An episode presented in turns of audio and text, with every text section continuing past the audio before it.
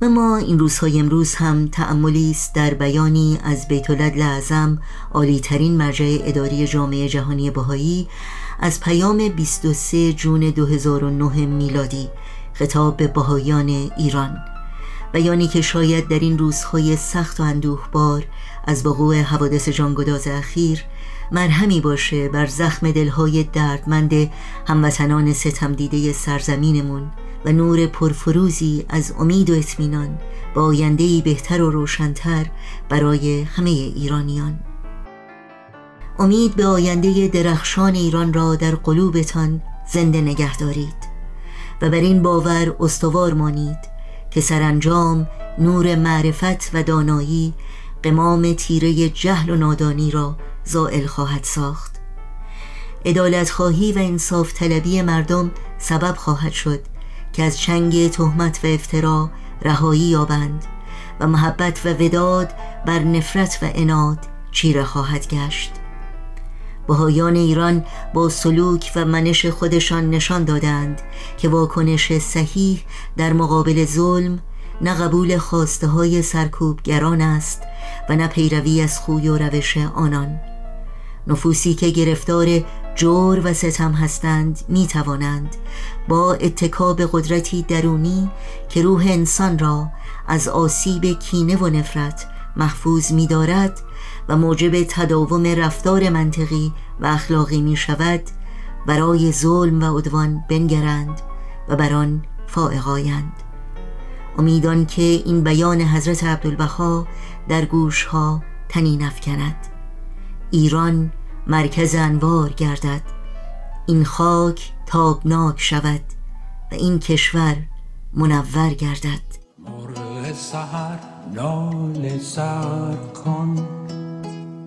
داغ مرا تازه تر کن. زاه شرر بار این قفس را. بر شکن و زیر زبر کن.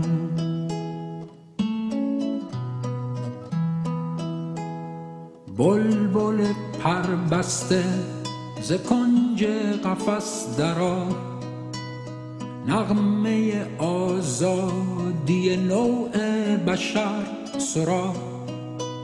و از نفسی عرصه این خاک تو درا پر شرر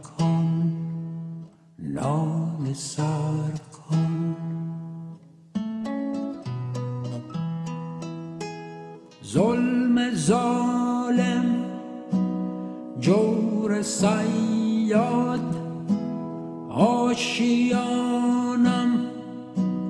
داده بر باد.